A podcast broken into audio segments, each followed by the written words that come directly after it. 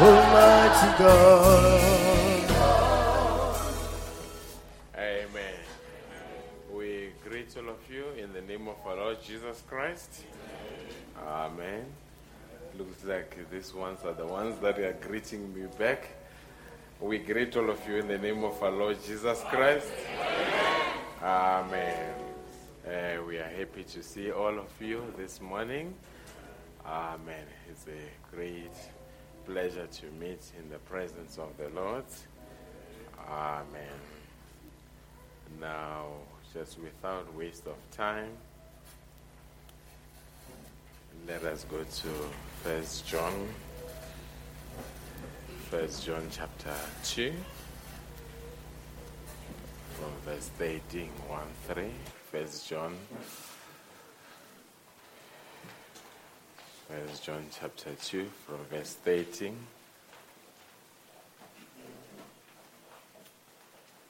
Amen.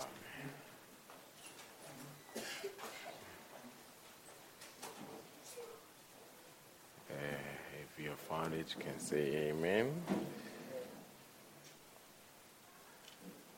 It says, uh, I write unto you, fathers, because ye have known him that is from the beginning. I write unto you, young men, because ye have overcome the wicked one. I write unto you, little children, because ye have known the Father. And it comes again on verse 14. It says, I have written unto you, fathers, because ye have known him that is from the beginning. I have written unto you, young men, because ye are strong, and the word of God abideth in you, and ye have overcome the wicked one. Amen. This, this was a, this was the elder John writing to men. Uh, we can turn to Proverbs 20 and we'll read only verse 7. Proverbs 20, we'll read only verse 7.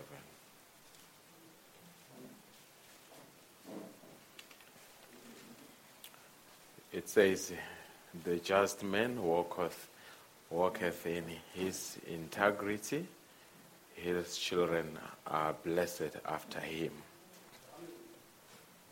Amen. The, the just man walketh in his integrity, his children are blessed after him. As we bow our heads. Gracious Heavenly Father, we approach your throne of mercy this morning. We just want to thank you for what you have done for us throughout the week you have preserved us, dear God. And at this point in time, we approach your throne of mercy. And Lord, having expectations that we are right in the potter's hands, you will be able to mold us, to dear God. And if there is anything that shouldn't be there, let the ministration of the word take it out, dear God. So that when we leave this place, we should be better people better believers and better representatives of your word. And Lord, we realize that as humanity, many a times we fall short. But Lord, we want to thank you for your grace. We want to thank you for your mercy. And Lord, for your patience with us, dear God. And Lord, we have experienced the love of the Father. And Lord, there is many times you fought the, our battles. And for that, we just want to thank you, dear God. And when we leave this service, may your name be glorified. May the people come and have a, a deeper experience with you, dear God. We realize we are living in a closing of the hour.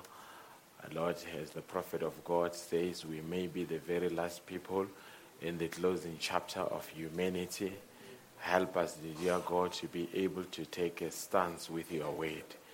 And Lord, we commit everything, this service to you in the mighty name of Jesus Christ. Amen. While you take your seats.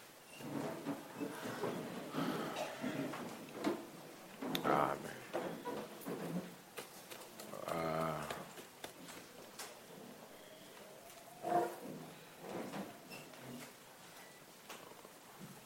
This morning we thought it, it would be proper for us to as well jump on the bandwagon and speak on something related to the fathers.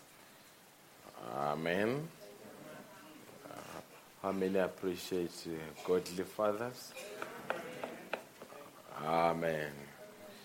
Uh, my phrase, the, the title, I'll just say, an ideal father. An ideal father. That's what I, I would want to look at this morning. Uh, the purpose of the message normally, uh, because fathers have taken uh, a beating for, are taking a beating these days. So whenever you say you're going to speak about ideal fathers, many times fathers become nervous and say, Where will it go? Amen. Because uh, we live in a, in a we live in a world of uh, extremes whereby you've got really bad guys, really, really bad guys, uh, misquandering as fathers. And then you've got great fathers that are at their post of duty. I think the responsible thing is never to paint people with the same brush. Amen. My prophet has taught me that if you see a bogus dollar, there must be a genuine one somewhere. And I think the the pro the challenge that we have in the end time is that we we sort of put bad fathers on the banner, and everybody sees bad fathers, and we hide good fathers. We don't talk about them. Amen. Uh, we live in a world of uh, hashtags. Uh, the, some will come and say, uh, hashtag men are trash. Amen. Yes, there are men that are trash, but there are men that are godly. Amen. And if you, if you have experienced the trashy side of manhood, we apologize. But there is a good side of manhood. Amen. I, where do we begin here? I think my monitor is off, brothers. It's coming on and off. I don't know what's happening. Amen. Now, when I, I was looking at something here, they say when kids are four years old, they say, My dad can do anything. That's when they are four years old. When they are eight years old, they say, Dad doesn't know anything. When they are 12 years, they say, oh, well, naturally fathers don't understand. When they are 14 years, they say, Father, hopeless, old fashioned. When they are 21, they said, Oh, that man is out of date. What would you expect? When they are 25, they say, He comes up with a good idea now and then. When they are 30 years, they say, we must find out what dad thinks about it. When they are 35, they say, a little patience, let's get dad's input first. When they are 50, they say, what would dad have thought about that? When they are 60, they say, I wish I could talk it over with dad once more. Amen. Does it ring a bell? Amen. Just uh, my, my remark. They say, What is a father? He is a strength and security, laughter and fun, a prince to his daughter, a pal to his son, a great storyteller, and a mender of toys, whose is dismayed by his family's noise He's an everyday Santa who brings home surprises, the man to consult when a problem arises. As eager a worker as ever there will be, who wants all the best for his whole family. He is a loving instructor who struggles to teach his child to achieve all the goals one could reach. He knows in the heart that it's worth all the bother when he hears his child says, That man, that's my father. And on those notes, we just want to say, Happy Father's Day. Amen. Now,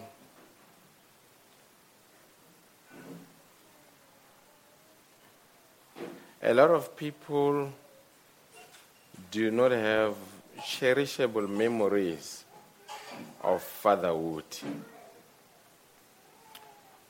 and without going around the room, it's very few men that their fathers are still around. It's very few men that were raised by both mom and dad. Most men were raised by single parents, uh, especially mothers. Either dad passed on while they were still young, or dad just left and went uh, absent. And they, they were raised in the absentia of a father figure. We know that almost 60% of households in the country are households that are being read by single mothers because either way, uh, a dad could be in prison or dad has gone or dad has passed on but that is the reality that we find in our time. We live in a, in a very imbalanced society. Amen. And if you have a man that you call dead, you should consider yourself very, very, very lucky. Amen. He may be the he may not be as perfect as you would want him to be, but consider yourself very, very lucky. Brother Branham says what is fatherhood? He says is an attribute of God. When we say, if he says it's an attribute of God, that means real fatherhood must bring God on display. Are you here this morning? Real fatherhood must bring God on display. Amen. Now, before we, we delve into the subject, we've had wars and rumors of wars. We've had World War One, World War Two, World War Three, but there is a war that is busy unfolding that we have not been able to really zoom on to. We call it the gender war. It's a war between men and women and that war has been triggered by the devil. And that war, uh, it looks like uh, not soon it will get into the church as well. Uh, the church will not be immune from that war. Hallelujah.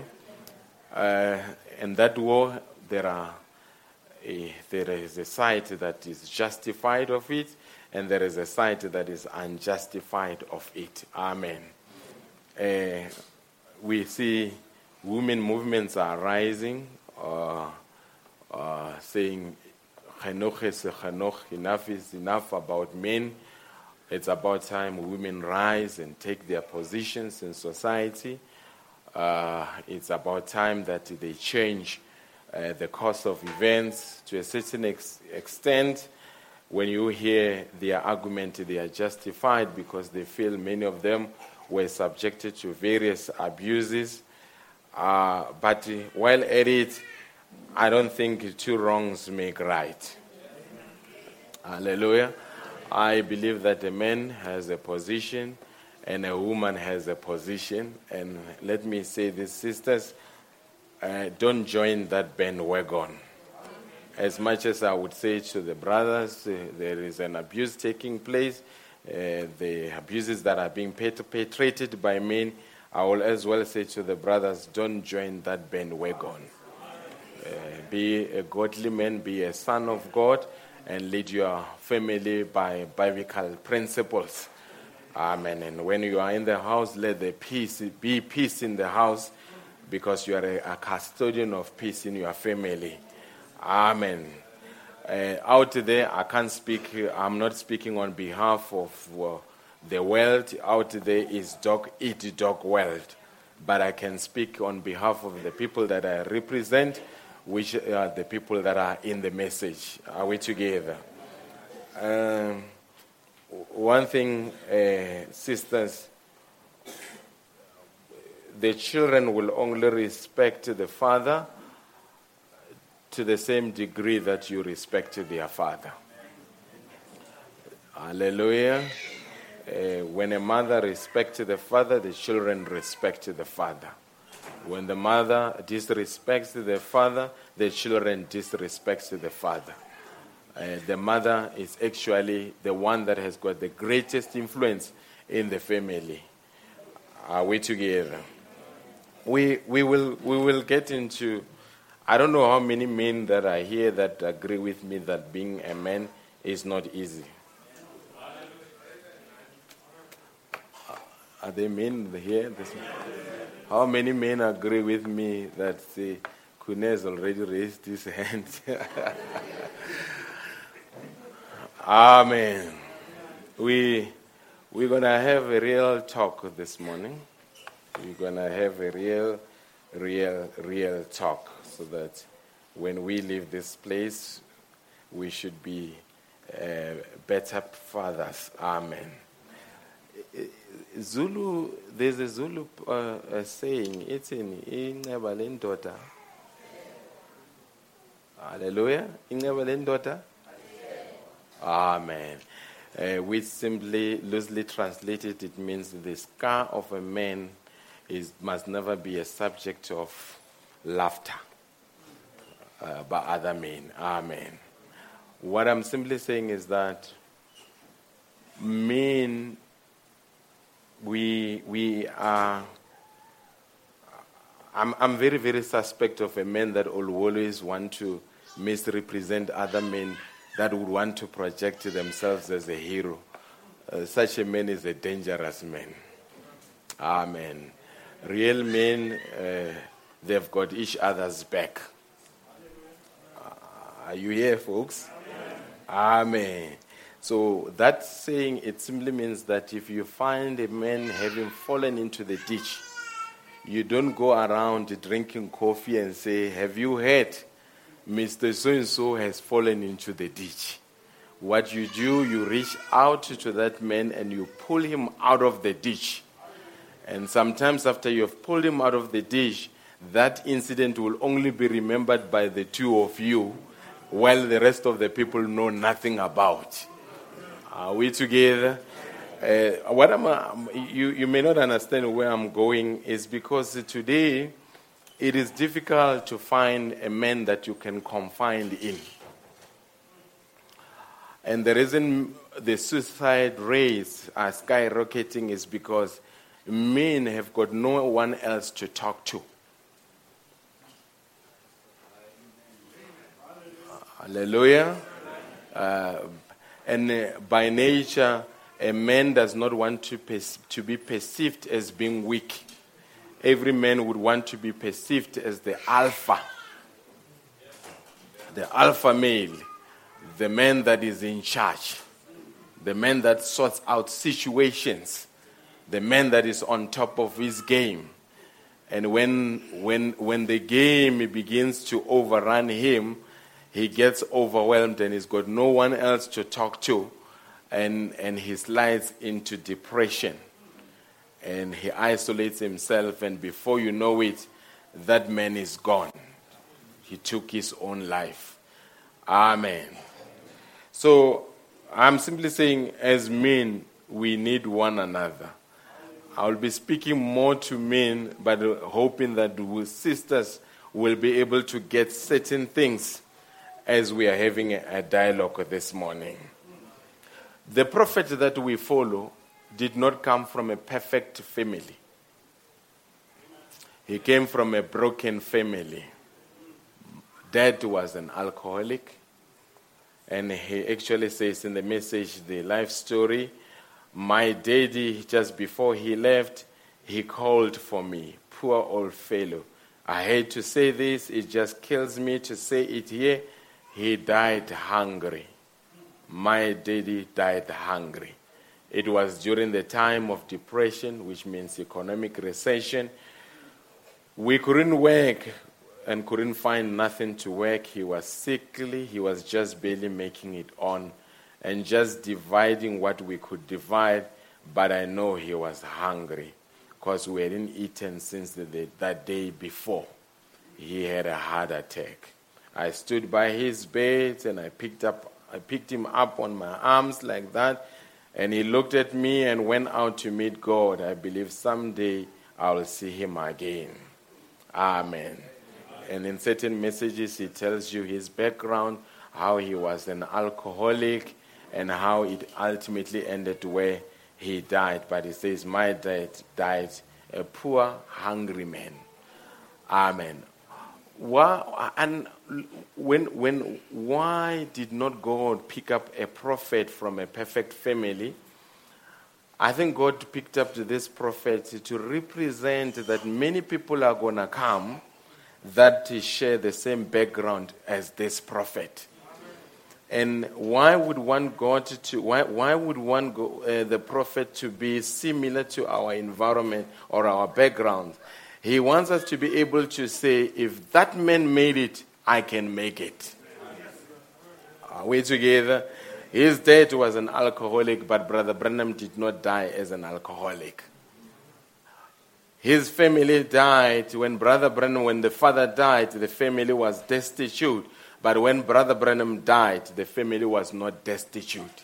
And I can be able to say, Brother Branham, by the grace of God, was able to break that cycle that was running in the Branham family. And if William Branham can break that cycle, every man in the building right now when they yield themselves to the Holy Spirit, they can break whatever cycle that has been running in your family. How many believe that this morning? And we, we, I don't know whether you'll bear with me if I'm all over the place today because I, I just have quite several things to say, uh, quite loaded stuff here. Amen.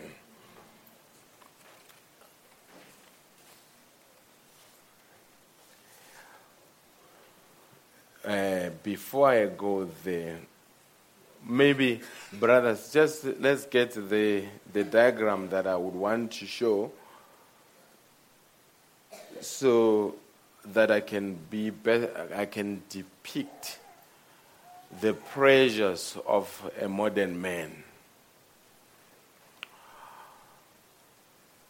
Yes, leave it like that. Amen. It's a, it's a horse and a wagon there. Hallelujah. If you had this in the ancient times, you were really a rich man. Amen. It was a status of wealth. But there is something that I want to show you here, and I hope it will be, it will make the lives of the fathers very, very easy. When you look at this wagon, it was being drawn by a horse, and it had to have a man there that would make sure that the horses pull the wagon. And right where you don't see at the back of the man, that is where the family, if he was tra- going somewhere, the family will be sitting right there at the back. Are we together? Now, tell me something here. If this man here moves into the wagon and stay with the family in the wagon, what is going to happen to the horse? You Talk to me, church. uh, one student at a time. I, I remember when I was at school, the teacher would ask, some of us will just make noise so that our lips could be seen moving, so that if he points, he must never point at us. Amen. What would, if this man can move where the family is, and he leaves the house without this, what do you call it, the rails? Is it the rails? Uh, come, is it what? The reins. Ra- ra- oh, reins. Oh, okay. Reins. Amen. If this man leaves the reins and goes into the back of the wagon and stay with the family and play with the family there, what is going to happen to the horse? It will, it will, it will not have direction. So that means it will not take them to their destination. Are we together? But then, if the man focuses on the horse and the, the reins and make sure that it pulls the wagon, the family remains alone in the wagon, isn't it so? The, there are moments that this man is going to miss or incidents that are going to happen in the wagon that he's, going he's not going to be able to see.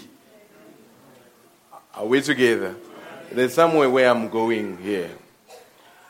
This is an analogy and it speaks about the modern man in our time. If he spends time with the family, he's there for every single incident is available, the family will be broke. Hello? Hallelujah. If debt is always available, there will not be many money to pay the bills. And when debt is not available and is concentrating on the horse to bring an income, the family accuses him that debt is hardly at home.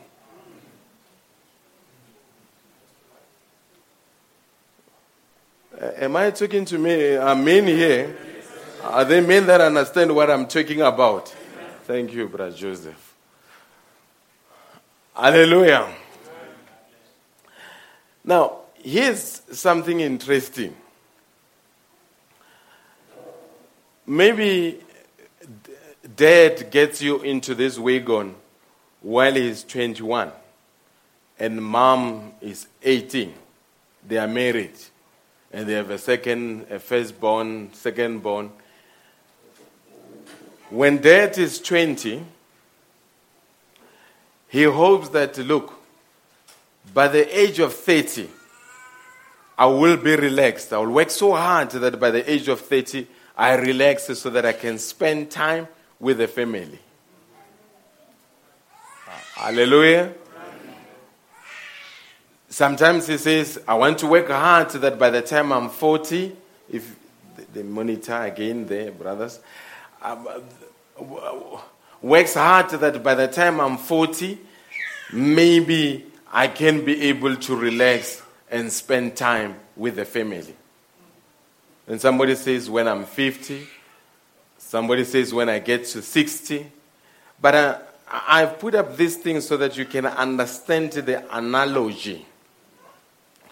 That from time to time, dad has to pull the reins so that the horse can pull the family forward. And sometimes he leaves the reins to go back into the wagon because maybe there is a child that is born. He takes care of the child, but he cannot be there at all times. Because if he's there with the baby, with the mother, and is an available dad, there will not be anything to pay for the bills. So that means while he is pulling the reins, from time to time he leaves the reins, he goes into the wagon, he takes care with whatever business that is being taken care of. He comes back to the reins. This is what a man in the end time is dealing with. And the danger part is that while he is pulling the horse, the devil doesn't, doesn't, the wagon is not a place that is immune from the devil's attacks. While he's busy pulling the, the, the reins to make sure that he pulls the family in the right direction, there could be a child there that somewhat becomes a drug addict. There could be a child that is there that becomes pregnant as a teenager. So, uh, are you here, sisters? Hallelujah. That is why you can never be a good family when mom and dad competes. There must be collaboration between mom and dad. Are you here, folks?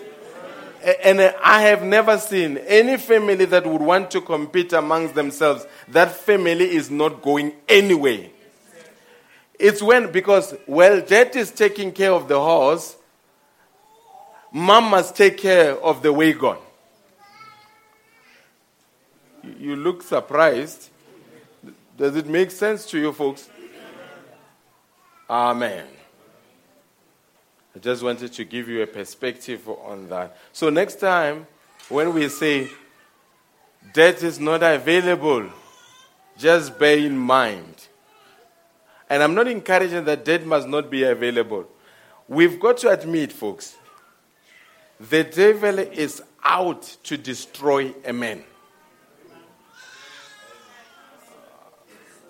Are the sisters here this morning? The devil is out there to destroy your husband, whether you like it or not. You know what is happening during the time when the Israelites were in Egypt? Pharaoh was, very, was a very wise man. He said, Listen, these people, they may give us a problem. But uh, this is what we are going to do. We are going to multiply the workload. They must work 10 times much more than they should be working because he knew that the more they work, it will disorientate their spiritual lives. And you can ask myself, you can ask yourself, what is Pharaoh doing today? Hallelujah. The bread that used to be five rand because of price collusion and so forth, is now at 15 rands.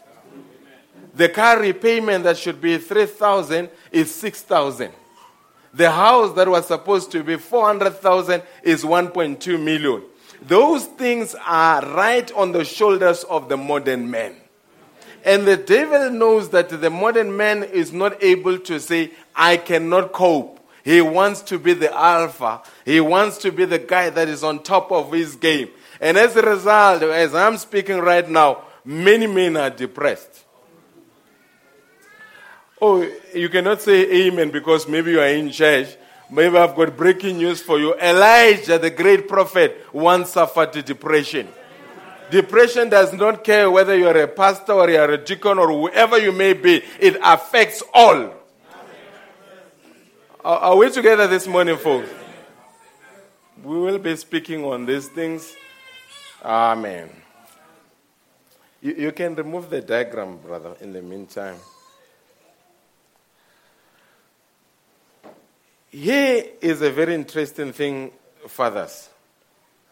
The Bible says, The just man walketh in his integrity, his children are blessed after him.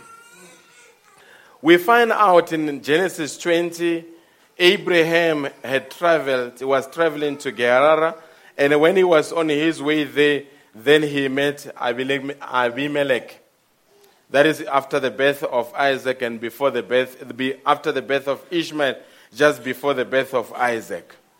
And right there, Sarah was a beautiful woman. And a lot of people that are in denominations, they say Sarah was a 90 year old woman that was beautiful. But in the message, we know that there was a body change. Hallelujah. Abraham and Sarah became young again. And that is why this king could look at Sarah and thought that this old woman could be my wife because now she had become young again. But in order to escape the danger, they connived together with Sarah and said, Listen, let's tell this man that I'm not your wife, I'm actually your sister.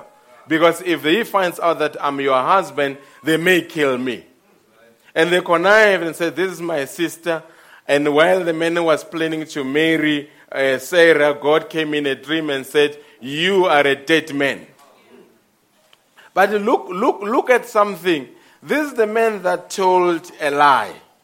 But God says to the very man that was lied to, He says, Wake up, you go back to that man, that, man, that liar must pray for you. Hallelujah. May, grace is unfair, mercy is unfair. Hallelujah.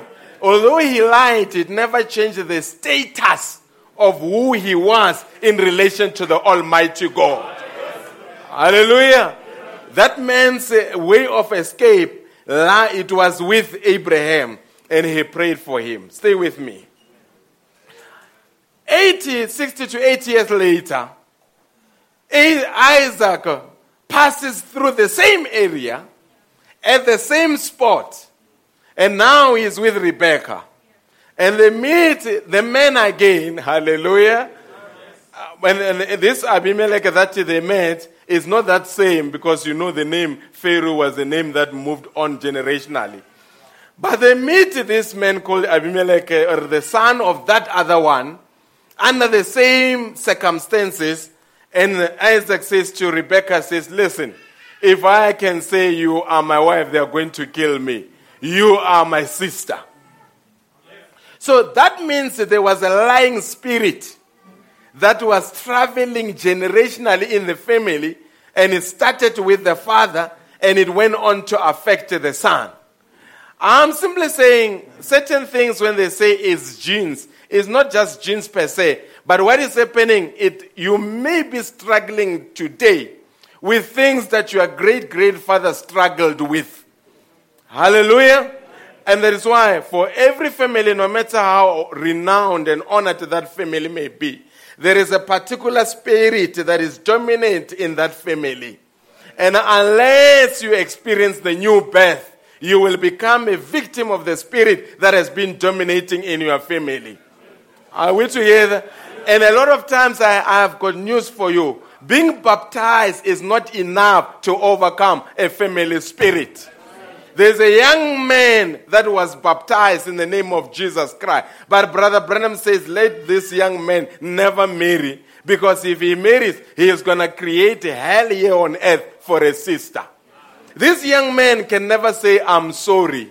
He doesn't know, it's not in his makeup. He says his family was like that. And his father's family was like that. And all these things are caught up in the boy stubborn spirit and unforgiving spirit in the boy. But the boy, the father of the boy says, No, no, no, no, no. My son has come to the altar.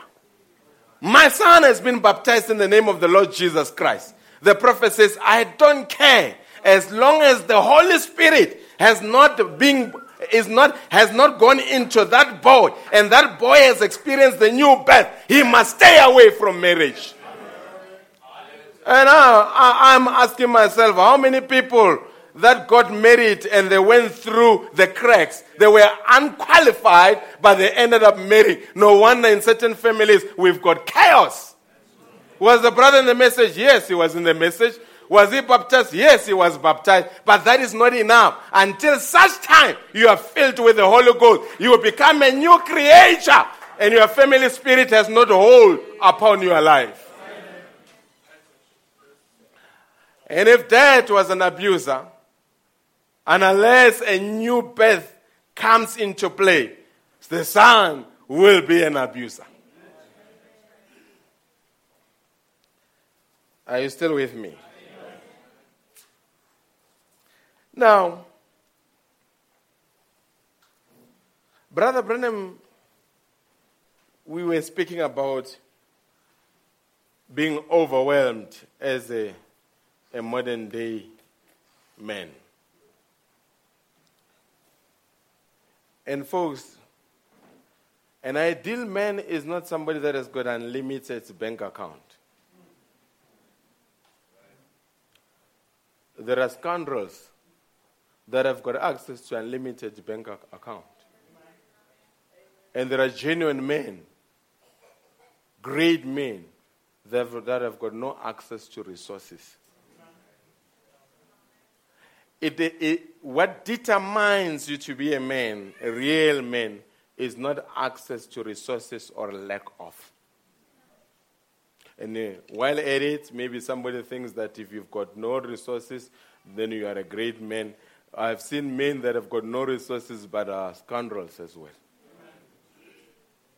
So I'm simply saying it has nothing to do with your economic status. Are you with me?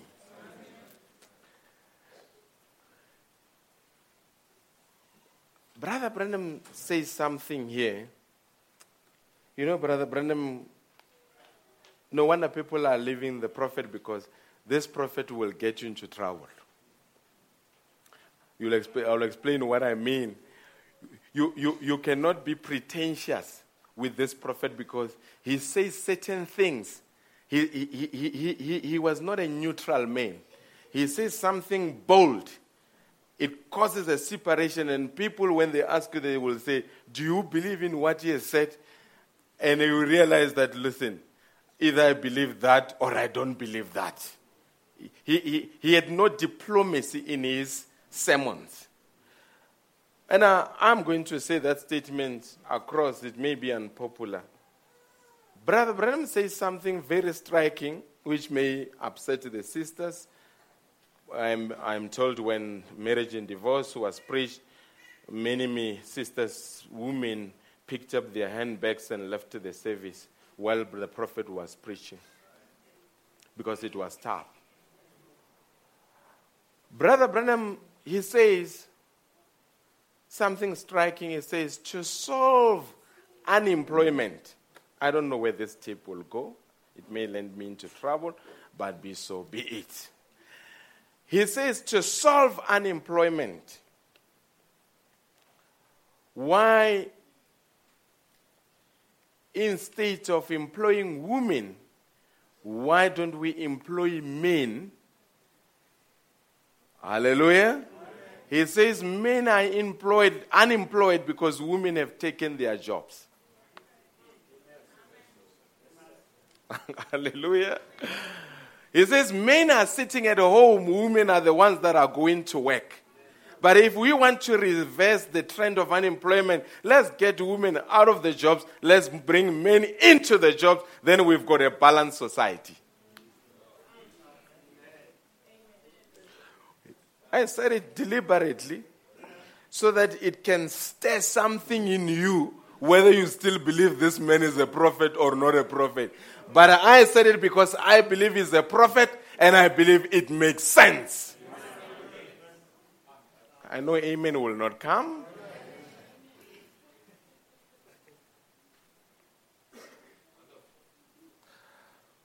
When here's three men that are going for an interview and a woman going for an interview. The man is unable to provide. The wife is not working. The woman that has come for an interview, her husband is working. And when they come for an interview, the company says, We prefer women than men. And they employ this woman. She comes on board. The man goes back unemployed. If you've got a huge chunk of men that are unemployed, that are sitting at home and have got no means to provide, do you want to tell me that you'll be able to resolve crime?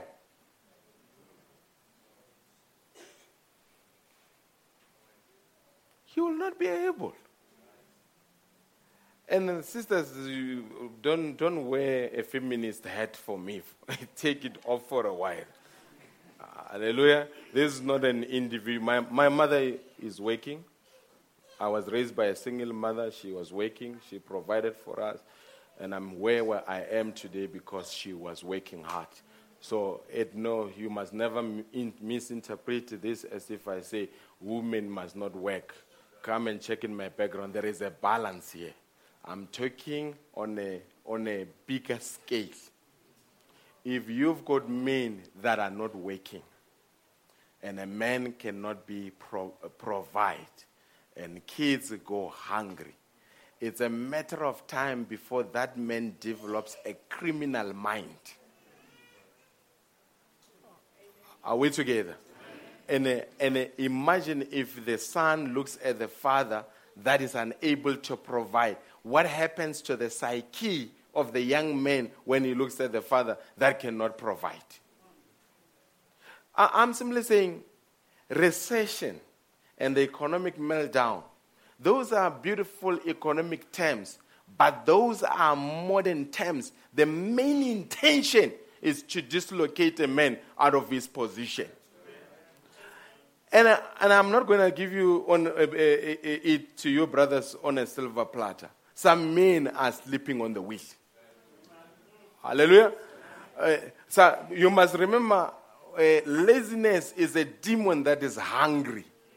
It wants to eat to make sure that you become lazy. And when you are a lazy man and you've got children, because being a father is not as a matter of having children, it's a matter of having children and providing for them and leading them. Are we together? So if you just have kids and you leave your kids, you don't provide for them, the mother must rise up and stand in the gap. And we realize if we say 60% of households in South Africa have got no ma- male character, a lot of women have stepped in because dad has gone missing. And let me put it this way, young men. If you grow, any man that can divorce his wife will marry and will divorce again. Because the marriage cycle will take you through the same process because when you meet a woman, she never asks you about school fees. Hallelujah. All she cares is that we need to meet at a restaurant and have dinner, wine and dine her. But later, if she's got children, she'll begin to talk a different language. She doesn't want to go to Spain anymore. What she wants now is for you to pay for school fees. So it means for, a, for you to deserve a title of a man, there are certain things that you've got to do as a man. You've got to rise above the rest and lead your family by an example. And while I'm at it, we have a recipe. There is a disaster that is brewing, even in the message. Young men can start things, but they don't finish anything. Young girls, they start, they finish. I know what I'm talking about. A young girl goes to tertiary within three years, she has graduated. A young man, she, he goes this year, he does this. Next year, he does that. That other year, he does that. That other year, he quits, he says he's trying business. That other year, he's back at school. What kind of a man is this young man gonna be?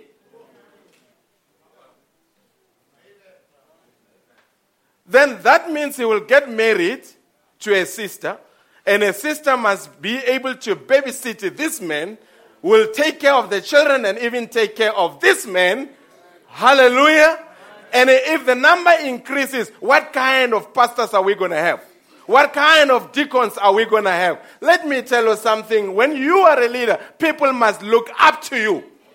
There is a way that you've got to do things that people have got to look up to you. That's why the Bible says, How can you lead in the house of God when you are not able to provide for your family? Hello, young men. I hope these things will sink in. Amen. Folks, I said there's nothing wrong with a sister waking. Hallelujah. There's absolutely nothing wrong with that. Amen. But a man must work. A man must be able to provide. Now, because of poor decisions, in this church we believe that five years from now, you will be where you will be based on decisions that you make today. And we believe that you are where you are today based on the decisions that you made five years ago. Are we together? Now,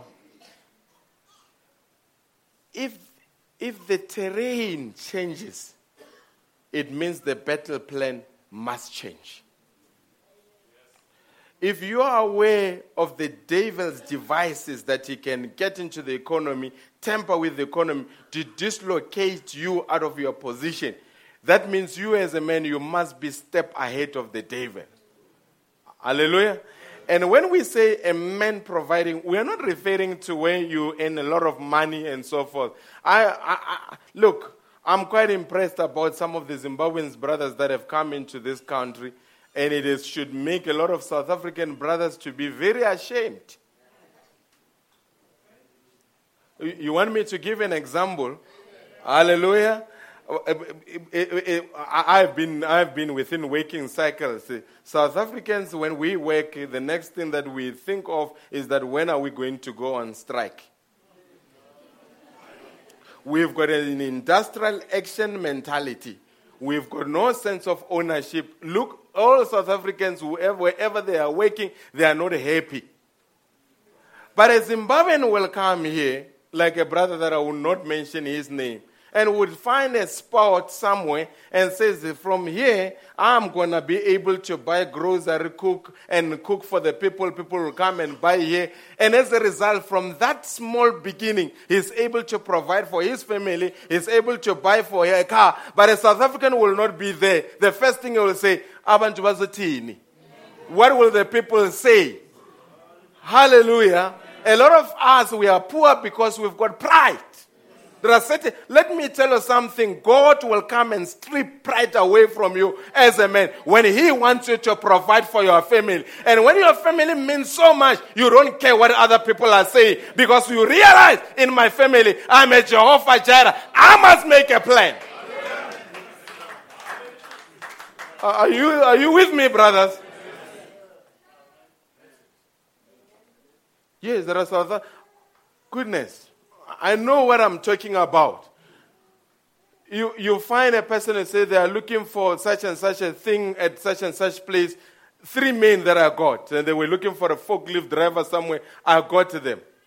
People had gone on strike, and these three men, they said, I was told by the GM of the company, he said, listen, if these men come in because now there is industrial actions, we are going to accommodate them on site will provide accommodation and food for them. They don't need to leave the site.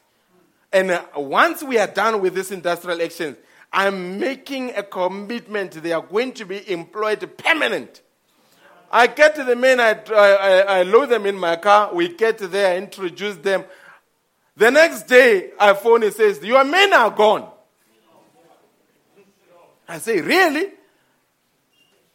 I try to give them a call. They don't pick up the, the, the phone.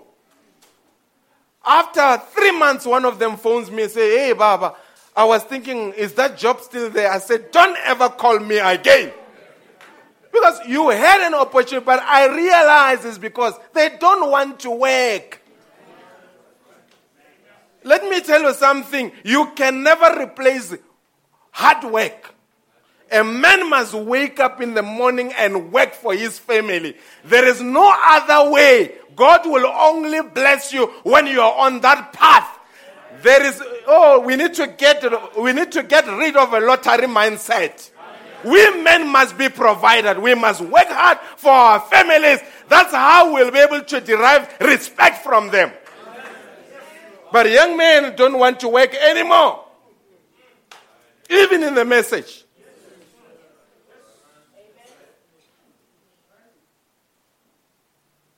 And even when you ask them, What are you doing? He says, No, let's talk about the spoken word.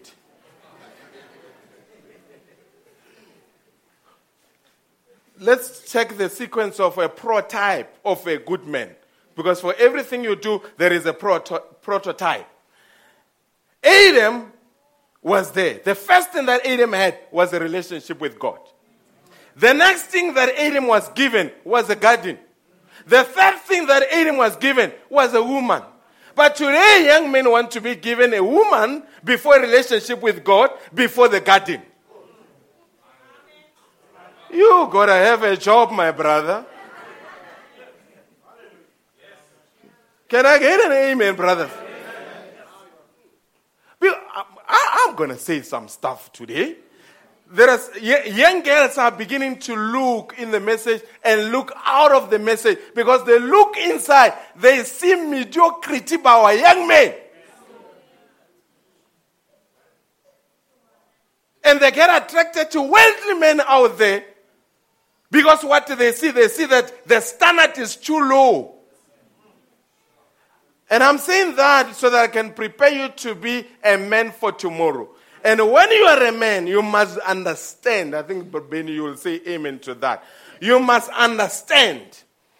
The devil, in order to frustrate a man, he must cause problems in his workplace. A man who is not happy with his job, he will never be happy in the house. I don't care how much they pay him. And the devil knows that for me to disorientate a man, I must go to his workplace. I must disorientate the things right there. Because when a man, because what made Adam to be happy is because he had a garden. He was in charge of it. He could take care of it the way that he saw fit. And later, a woman joined Adam. But, but he, a woman came when a man was happy with what he was doing. And let me tell you something, a lot of times, especially in the end time, the your work is not immune. There will be elements that will come up there to disorientate you. But if you don't have your relationship with God, you're going to be disoriented. But if you've got a relationship with God, I don't care what they do at your workplace. You serve a higher God. And if things don't work out there, God has got another door that He will open. And when He opens the door, no one will close it. And if He closes the door, no one will open it. I, I think as men, we must begin to know in whom we have believed. We are, we are believing in the Almighty God. He can move economies. He can move nations. He can turn things upside down in order to protect his children. And we serve that God.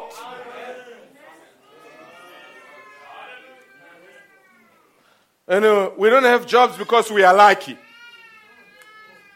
We don't have jobs because we speak better English. We've got jobs because somebody has taken sides with us. And that one is the Almighty God. He says, That's my son. Why am I saying that? When a man gets overwhelmed in what he is meant to be doing, either professionally, he gets overwhelmed. He sinks into depression. And a depressed man, and I'll tell you what depression will do. The problem is not depression, it's what the depression will lead you to. And when men are supposed to talk that they are depressed, they refuse to acknowledge. And when you cannot acknowledge a problem, you cannot solve a problem. And a lot of times the devil convinces men that if you acknowledge that there is a problem, that means you are weak. No, only the strong acknowledge that there is a problem because they want to come up with a solution to the problem. And a depressed man, yes, Brother Branham was once depressed. You want me to read you, to you? message believers, if you say it and you don't read it, they don't believe it. Where's that quote?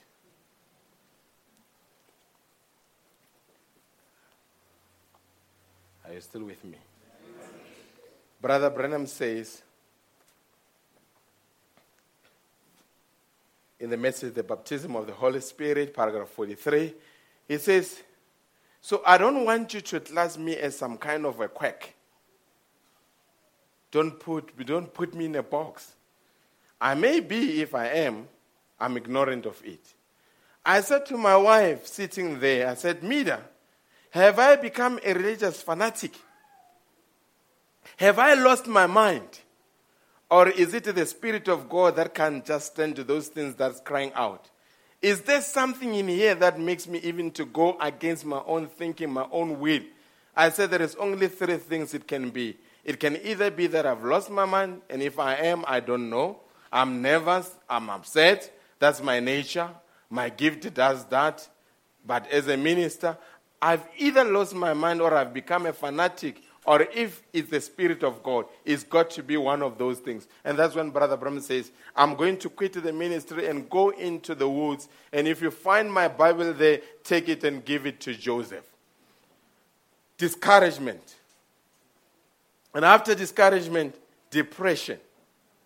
And if that cannot be resolved, I've got something for you, man.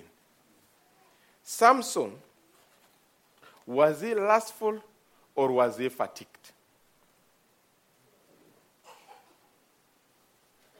Samson, was he lustful or was he fatigued? Fatigued. How do we know that is a, a lustful man don't spend time sleeping? But a fatigued man is the one that they say, the Philistines are upon you. And he wakes up. Spiritual fatigue, unless it is attended, it is going to affect your self esteem. And when it affects your self esteem, it may land you into activities that are harmful to you. A lot of men that are running around with women, the danger is, the, the problem is not lust. The problem sometimes is self esteem. And because they've got self esteem issues, they want to prove that I'm a man and they take this path that is going to destroy them. And let me tell you something the worst way to, for your self esteem to be affected is not to have a relationship with God. A man that has got a relationship with God, he's got a sound mind. A man that has got a relationship with God, he believes in himself. He believes in his plan. He inspires confidence wherever he goes. But a man that does not have a relationship with, with God, that's why you see men with big cars parking at high school, praying over school going children. And you wonder, what is this man doing here? The problem is self esteem.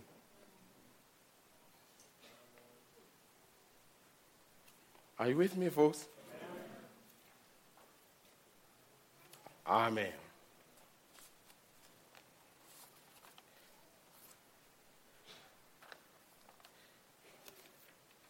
Now let's carry on here.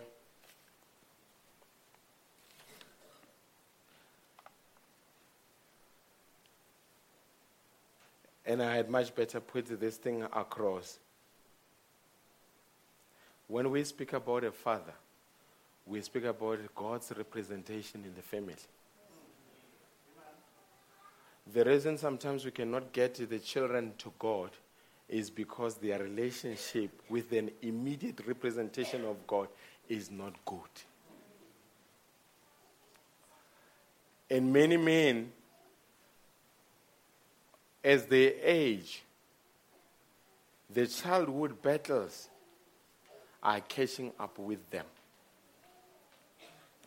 You, I know many of you sisters you would know how many men speak about their dad. When was the last time? Only a few men that would sit down and say, you know, this is what my dad and I used to do. This is how we used to do. Most men do not have relationship with their father. And whenever you can sit with a man and begin to bring a subject of fatherhood and you speak about father, most men break down. Because it, it brings wounds in them that are fresh. And, and if the picture that they have of the father, the kids, is like that, will they understand when we speak about the heavenly father? It affects them because a role that was there to represent God in their family is not representing God accurately. And as a result, they, they, they, they, they, they, they find the role of fatherhood distasteful because of what they have gone through. If a man ran away from the family and never provided for the family, and you speak to a young guy and you say, God is the father, immediately thinks that the only father that I know that should have been there for me ran away. So it's more difficult to, to, to be able to imprint fatherhood on the consciousness of that young man because the father ran away. And every time when the father goes absent, you are not only destroying your children, you are destroying many generations that are going to come after you. And every time when you are a man, you are available, you are there, and you do duty, duties of a father, you are saving many generations that will come after you. So that means a fatherhood, it's a generational responsibility. Are you with me, folks? I know what I'm talking about because most of the time you speak to men and say, just take me. How were you raised? Was your father there? And when a father has gone, this young lad he grows up, or this young girl grows up with a sense of rejection. And say, a person that was supposed to be there for me rejected me, and I'm worthy of rejection and he, he's got mind battles or she's got mind battles. Even when she's older or he's older, he still has mind battles and say, My daddy was not there. My daddy went missing. And a lot of times it's not nice, especially for a young boy, to look at your single mother working so hard to provide. And you realize that she's supposed to be a mother, but she's not a mother. She's both a father and a mother. And the father is gone missing. It affects you. And later, how parents resolve problems is how kids will resolve problems. If dad ran away, chances are that the son will run away.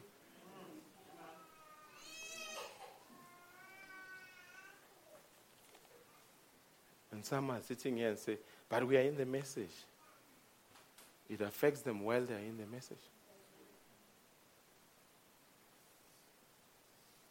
And even in the message, we must be even be more careful because we are beginning to see a number of marriages, the rate at which marriages are failing, skyrocketing. And if I'm a child, I grew up in a family where mom and dad were message believers and they separate. And I grew up it will take grace for somebody to convince me that the message is powerful. Because I'll say, if it was powerful, it would have kept mom and daddy together. So, do you see the devil is not only attacking the marriage, but he wants to derail a generation that comes after us. And that's why you parents, whenever you resolve issues, don't be selfish. It's not about you, it's not about your feelings. It's about the others that will come after you. Your daughters are watching. Your sons are watching. And how you resolve it, it gets imprinted on their consciousness. And later on, like Isaac did with Abraham, they will want to do like that. They will want to do like mommy. And a, a lot of times we're getting into a stage where even people in church no longer believe that prayer resolves things. Few people, whenever they've got a problem, if, if they're married, few people are able to say, We don't find a solution. Let's go down on our knees. No, because we've got egos. Because why? A gender war has been unleashed. The moment there is a disagreement, a woman thinks about all other women that were wronged by men. And she's there, she wants to represent them and say, This man must be sorted out. And the man is there, is thinking about all women that are disrespecting men and says this woman must be taught a lesson. You are fighting other people's battles in your house for not for your own benefit, but for your own distraction. Am I talking to somebody?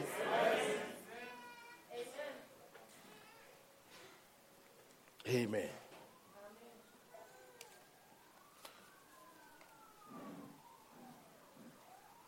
And sisters, he may not be perfect, but at least he did not run away. I think, I think, I think, I think we must learn to celebrate small victories. He may not have bought you gold, but at least when he knocks off, he comes home. That's a plus. If I were you, I would start saying, God, I thank you That when other men do not come home, he comes home. That's a start. And that and let me tell you something, folks, you sisters. There is nothing that cripples a man like criticism. Men do not gravitate towards criticism, or humanity by nature do not gravitate towards criticism. Let me say there is somebody that you know that they criticize you. Would you invite them for lunch? Would you worry where they are and you want to go where they are?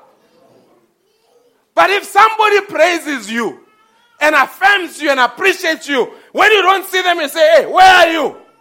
Because you know that they will give you some dose of a feel good factor. Imagine in a family if you come with one bag of grocery and the wife is standing there and say, just one bag. That's not enough.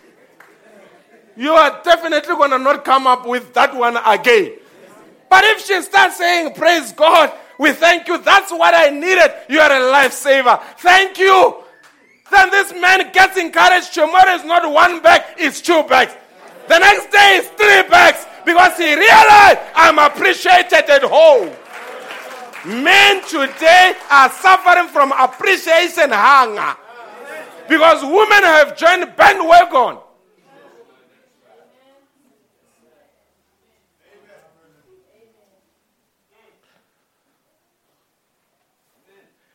Buys a car.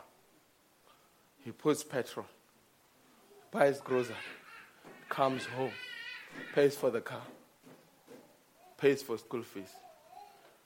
Then next time when you see a hashtag saying men are trash, you join like a like a pirate. Men are trash. You don't even have the audacity or the decency to check and say, the women that are saying men are trash, let's check them. What kind of men are they referring to? They are referring to men that just, just donated the sperm and disappeared. But yours is there. He's working hard. His bosses are mistreating him, but on Monday, as sure as it is, he's back at work because why? He loves you as a family.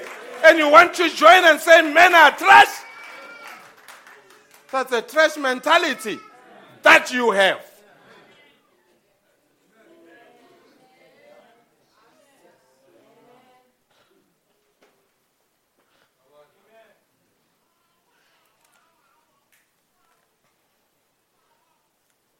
Imagine if they say you are a trash. You'll behave like a trash.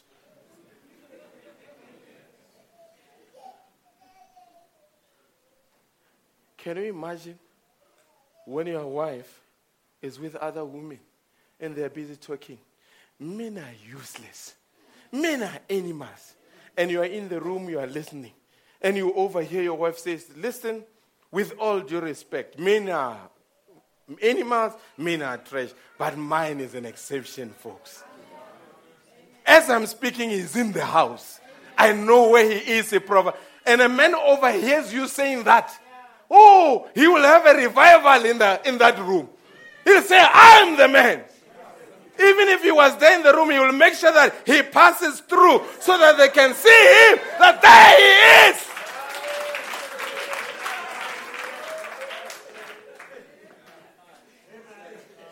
But he over, you, overhears you joining them and say, he, even mine is a trash.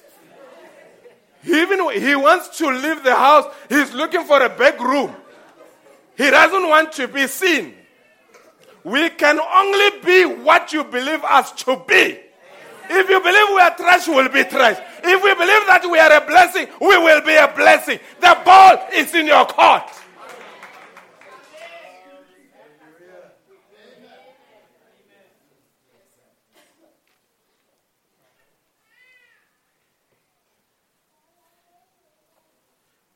It makes me to take my head off to men that are in their families. Even for a man to come to church, it's a blessing. Just for a man to wake up and bath and put a suit and say, I'm going to church, in today, it's a miracle. You don't find men in churches anymore. You, you know why? It's because when a man is in an, in an environment, because yes, sometimes me, sisters would want to project a pastor to be a better man than their husbands. And there's no man that would want to be compared. Let me tell you something, you married people. Any argument that involves a member of an opposite sex, you will never win it. If your wife can ever say, that woman must not call you, just say, honey, I will make sure that she doesn't call me anymore. If you're going to say, ah, but it's work, you are not going to win it. I can tell you, you are not. Go- if they call me at work, what must I do? You are wasting your time. You are not going to win it. And the one that calls you, she will be enjoying in her house, singing while you are having trouble. There is nothing as hard as living with a woman that is angry.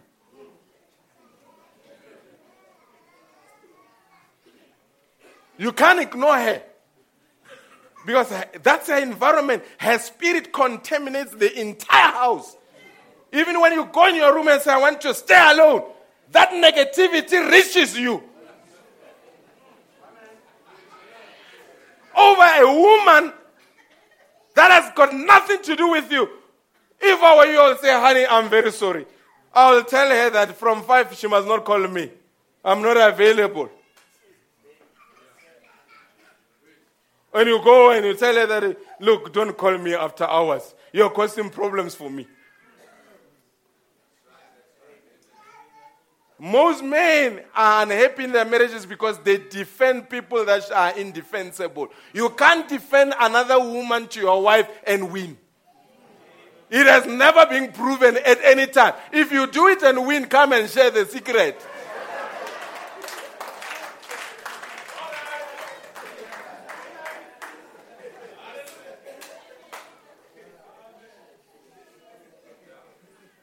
Yes, some of us, when you see us happy, it's because some battles we realize we can't fight them.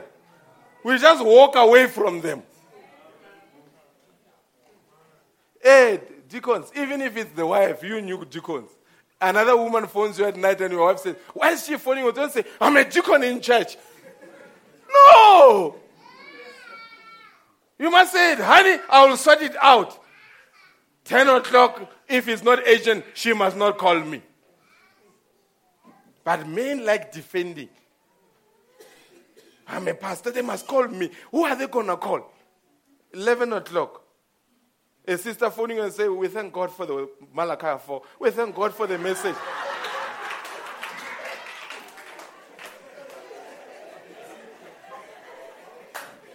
then you say she's spiritual. She's got an adulterous spirit, and your wife can identify it afar off, and you must listen to your wife. Did I just say you must listen to your wife? Oh, yes. Now, men are being uncomfortable. How many of you remember Nabal and Abigail? And uh, David used to take care of, of the flock of, of Nabal. And later he said to Nabal, Abigail is the only woman in the Bible, in the Old Testament, where the Bible says she was beautiful and wise. You know what made her wise? When David requested that they need to be given food, Nabal said, I will not give you anything. And he got angry and cursed David, and it reached David. And David prepared his 400 men and said, We need to go and destroy that man. And when, now, when Abigail heard about it, she went against her husband's wishes and went to David and pleaded with David and said, My husband is a foolish man. He will get us killed. Don't kill us. Here the food. And David retreated because a wise woman stepped in.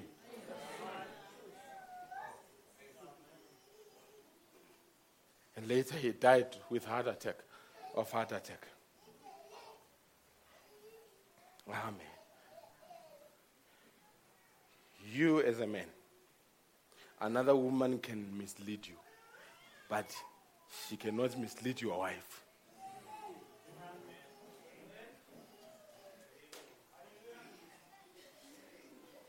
It takes a woman to know a woman. If your wife says, Be careful of that woman, don't go and say, Ha ha ha. You will be confessing not long.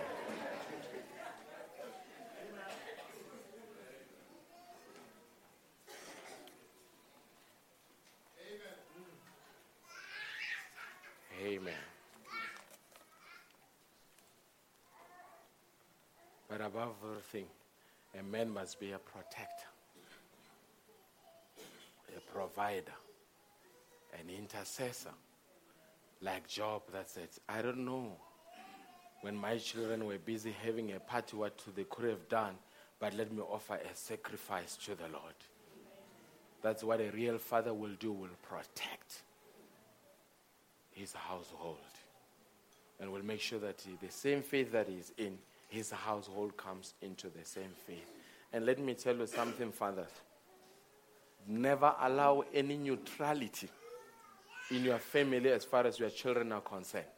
As long as they live under your roof, they must go where you want them to go. Did you hear me?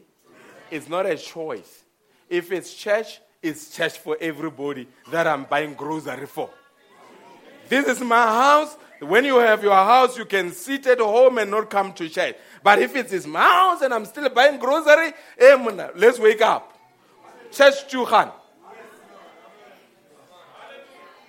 Because if you allow neutrality, the devil is not going to allow neutrality. While you say, no, I don't want to impose anything on my kids. I don't want, I don't, no, impose. It's my house. It's my law. I'm a provider. You come my way. But guess what? They will come, they will start resenting and say, Why do you have to go to church? But later, when they are older, teach a way, a child a way. Although he may depart from that way, that way will never depart from that child. Later, the same child to say, his children say, We are going to church. But it started with daddy. Yes, they're going to say you're oppressive. You must have a thick skin. Do you know that as a man, sometimes you will disagree with your wife and say that skirt is too tight? Because there are certain dresses that sisters develop sentimental value to. Even when they gain weight, they forget that the, the dress doesn't get bigger. You, as a man, you must say, ah, that, no, no, no, no. let's leave it. She will be angry with you. Maybe sometimes we must you teach you a lesson. When your wife is angry with you, what must you do? You don't change a principle because she's angry. You stick to the principles. Even if she cries, you don't change. You are still a man. You can even hand a tissue and say, tissue here. But uh, the dress is not going. We say you've got a backbone. And when you are driving, she's angry. Say, honey, you know that dress doesn't make, you ha- make me happy. Why? You know, when we got, uh, when I got married, there's a traditional shirt that I used to love. I used to think that it's quite a swag during my time. One lecturer even once told me that you are a real Madiba, you look presidential in that dress, in that shirt. I got married. That was the first thing that they told me that said, hey, you are shit. it's a problem. I don't even know what happened to it. So if she can take away my dress, I can take uh, my shirt. I can take away her dress that doesn't fit her anymore. It's square, it's fair.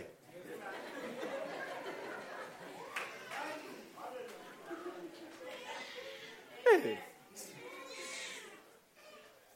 Hear me out, me. If your wife can court you,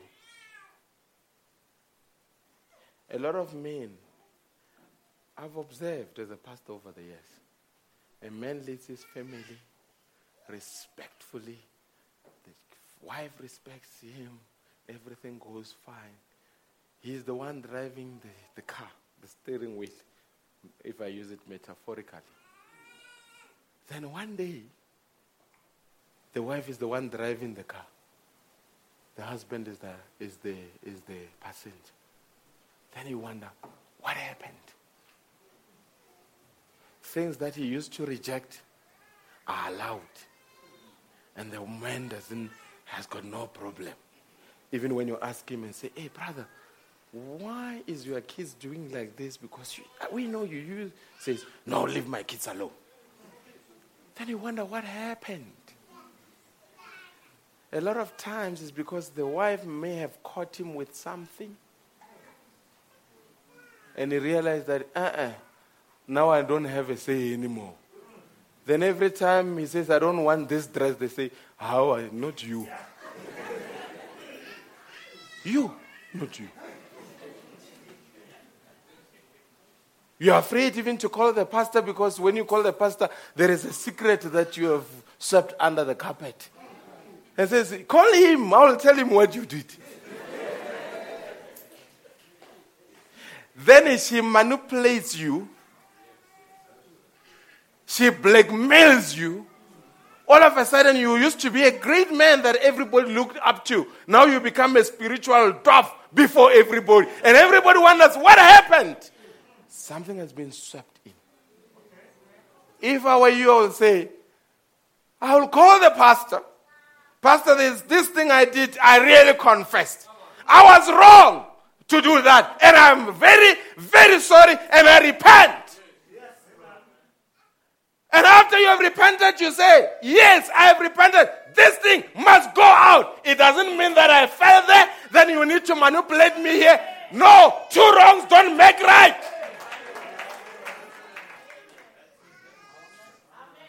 Yes, many men in the message are being blackmailed. They were caught.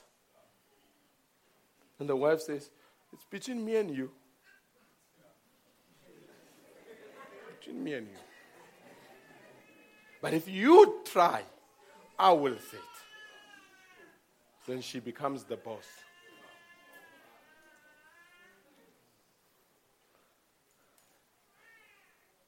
And you know what happens? When you say, hey, let's all go to church. Kids wake up. He says, my kids are not going anywhere. It's cold. How? It's only you and me that go. You have lost the legitimacy in your family.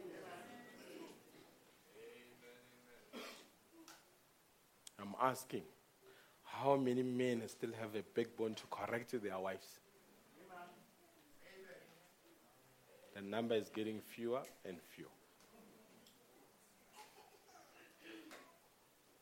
And sister, let me tell you something. He may be refusing certain things. He used to refuse certain things. All of a sudden, he says, How you can do it? It's not a big deal. And he say, My wife, you know, the message these days is easier. Our husbands are understanding us. Not knowing that he committed sin, he wants you to drop the standard. Because if God is in you, he will expose him, he will expose this thing. So he wants everything to look bad in the family. Be very suspicious when a man allows you something that he used not to allow. What happened? What happened? You used to be angry when we used to do it. Now you are happy. What happened? There's something that he wants to do to level the field.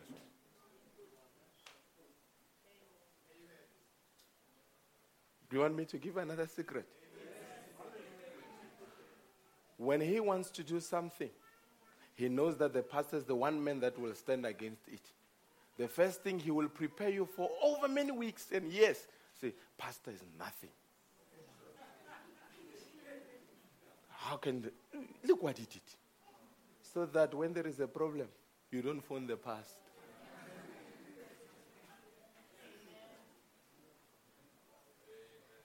We have long been in the game. We know how these spirits work. That's why you know my advice that is time tested. Whenever he keeps on saying, Pastor, this, Pastor, say, say, who?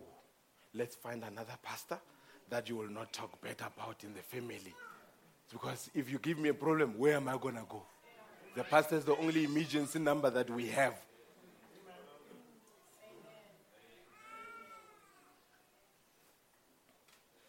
Amen. But a man of integrity, his children walk after him. Shall we read Psalm 1?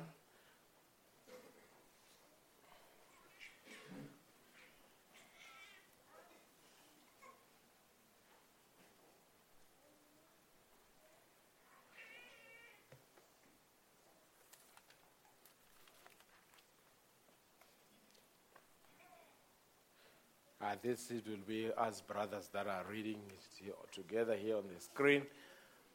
Let's read it, brothers. Blessed is the man.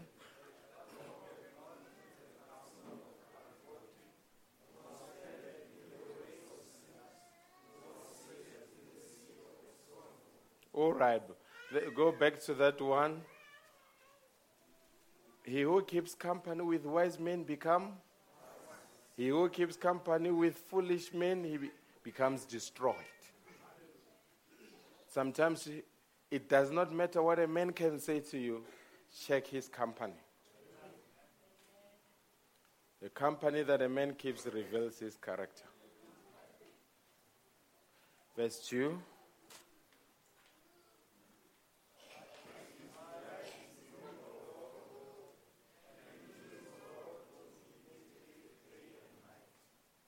Verse 3.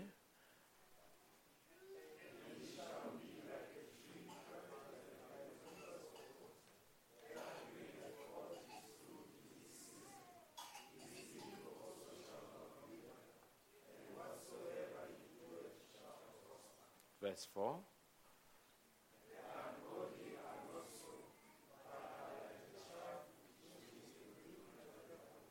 Amen. Check the company that you keep. And maybe in closing, Jacob and Israel were the same person, but he became Israel after God changed him. When he was Jacob, when he was Jacob, he was a schemer, he was a trickster. But look, immediately after God changed him, the first thing that he did, you remember what he did? He looked for Esau. He wanted to fix things with Esau. When a man has resolved his issues, he wants to fix things with his fellow brothers. Are we together? But you must remember, although he became Israel, it doesn't mean that the Jacob nature was gone. He can only escape the Jacob nature as long as he stick on being an, being Israel. So I'm simply saying, you as a man, you are a new creature. But the devil will always follow you with your old habits that are following you. And in closing, if there is one main thing that is destroying men in our end, in the end time, is pornography. It's a demon that is destroying men. It's available on your computer. It's available on your tablet. It's available on your laptop. It will destroy you. Stay away from such. Be a son of God. God bless you richly.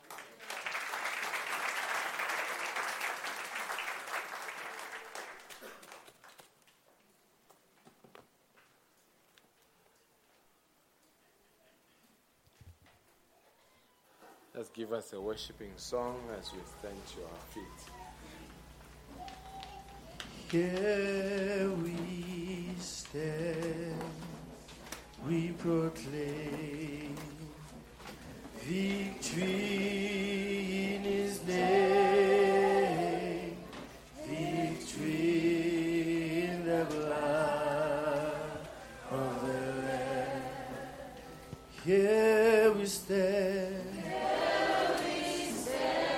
we proclaim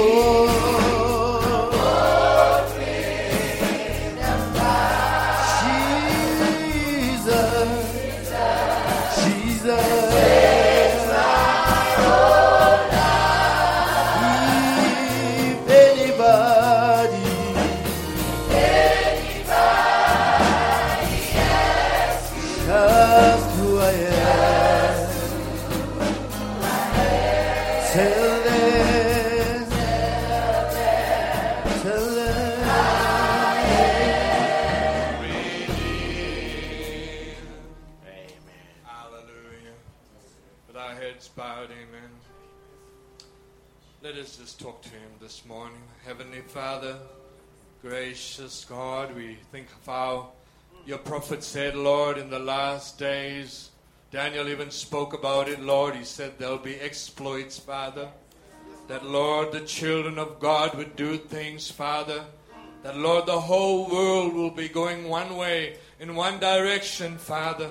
But there'll be a little bride, a little children, Father, that'll be like that salmon, Father, swimming against the current, dear Lord Jesus. And all its customs and all its ways and all its traditions, Father. But oh God, she'll be going against the current, Father, despite what mockery, Father, despite what shame, dear Lord.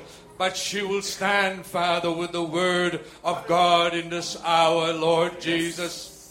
Though we see how the devil is compromising, Father, but this morning, Lord, we are witness, O God, that the word of God came unadulterated, Father, came in its pure form, dear Lord Jesus. And oh God, it's proving, Father, the power and the resurrection in this word, Father. Because, Lord, there were voices that said amen to that word, Father. There were, vo- there were children, Father, that may have slipped away in the world of tradition, in the world of pressure, Father. But oh God, they could say amen, Lord, uh, to that precious word. And that word wasn't Pastor Madiba's word, dear mm. God. But that word was the spoken word of God in this hour, Lord. That, oh God, like how, how even Paul said, I stay up your remembrance, Father.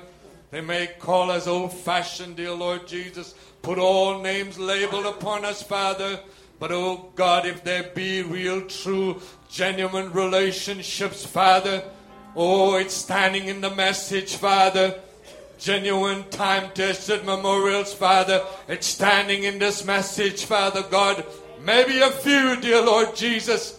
But the word has been proven this morning, That's dear it. Lord. There's sons and daughters of God, Father, that will stand against, Father, the system of compromising, dear Lord. The darkness that's from Laodicea that's even creeping in the message, Father. Mm. But oh God, Lord, this little Lord of Mary's Father this morning, Father. That there is so God that will say, though I be pregnated with this word this morning, though my pregnation gets so big that it even begins to show, but I'll stand, even if it means just one. Let it be this morning, dear Lord Jesus. Bless your children this morning, Father, that had come faithfully, Lord, on the Father's Day, Lord. Maybe cutting, dear Lord Jesus. Mm. But oh God, remember your prophet even said, if that medicine don't taste good, then it won't do you any good. If it doesn't make you sick, it won't make do you any good this morning, Father. And we receive it, Father. We don't just profess with our mouths and be professors, Father, Lord. But oh God, receive us of that word that will manifest it on a Monday morning at work, oh God, that will manifest it in the Monday morning, Lord, at home with our wives and with our children, dear Lord Jesus. Lord, I no wonder, Lord, in the prophet painted lady Laodicea, Father, he said it was totally dark. Yes. Lord, but he knew there was a little light there, Father, and then he just brought it down, Father. And part of that little light, Lord, is in here in Witbank this morning, Father, that says, oh God, they would stand with the word, Lord. Oh, may you bless your children, Father. Bless your servant, God, that stood, Father, Lord, like many don't stand this morning, Father, and preaches the truth, Lord, even if it becomes unpopular, dear Lord Jesus, but it's fine. There will be a bride, there will be a little children that will receive that, Father, and walk with that, dear Lord. Walk like Enoch walked, Father God. And she was she was not, Father. It will be like that, Father. Lord, may you bless us, Father God. Maybe oddballs, dear Lord, but that's fine, Father. Yes. That's the way you want it, dear Lord Yes. Jesus. Thank we you, say, Yea, be it, Lord, according to thy word. May you be with the children once more, Father. Bless each and every brother and sister and visitor, dear Lord, that has come to the house of God this morning, Father. Many are the sick and afflicted this morning. Many are the broken hearts this morning, Father. Many unemployed this morning, Father. Financial burdens, dear Lord Jesus. Uh, Lord, even the funds may be depleted, Lord, in the bank accounts, Father. Lord, I pray for them this morning, Let Father so, God. We pray for them this morning, Lord. Prove your word, dear God. You'll vindicate your word this morning, Lord. Give them the faith to receive their blessing this morning, Father. We believe it in the name of Jesus Christ. It is not just Lord, but it's real, Father. It's it's genuine, Father God. We can say amen to that, dear Lord. Father, in the name of Jesus Christ, we pray. Amen. Amen. God bless you. God bless you richly. Amen. Uh, I'm not here next week Sunday. I'm at Brother George Martin's. I'll be ministering there. Amen. Just pray with me and support here at home. Amen. God bless you richly. Uh, give us a, a song and then till we meet. I think young people, if they can remain after church, uh, just to debrief. Amen. They were doing fundraising and they did very well. Amen. We're really proud of their initiatives. Amen. Give us a, a song. Jesu Amen.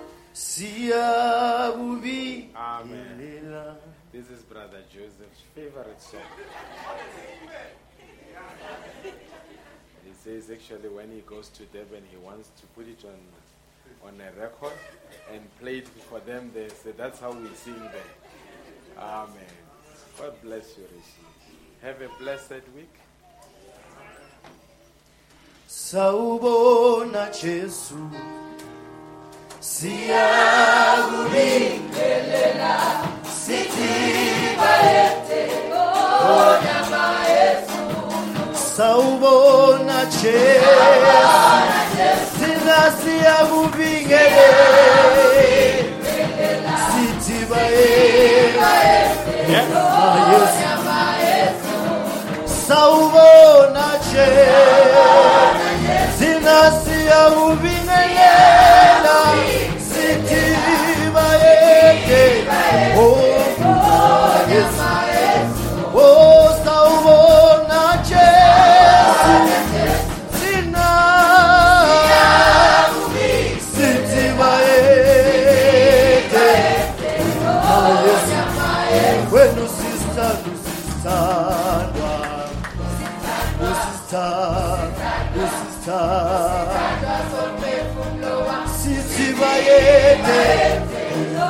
Yes.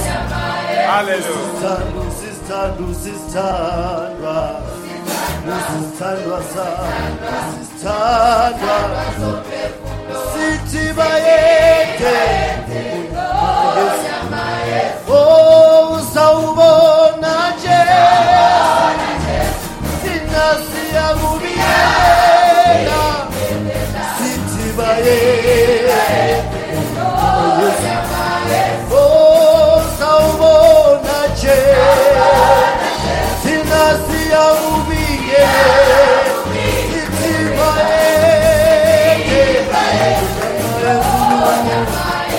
şeytan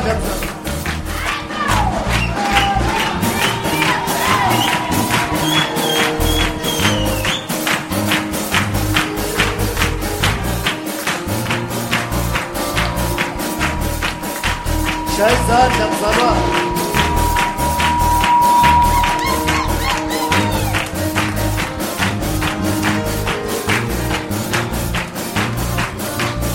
no hubo noche. Dinastia Mubigele, Sitibaye, Mayesu, Saubo noche.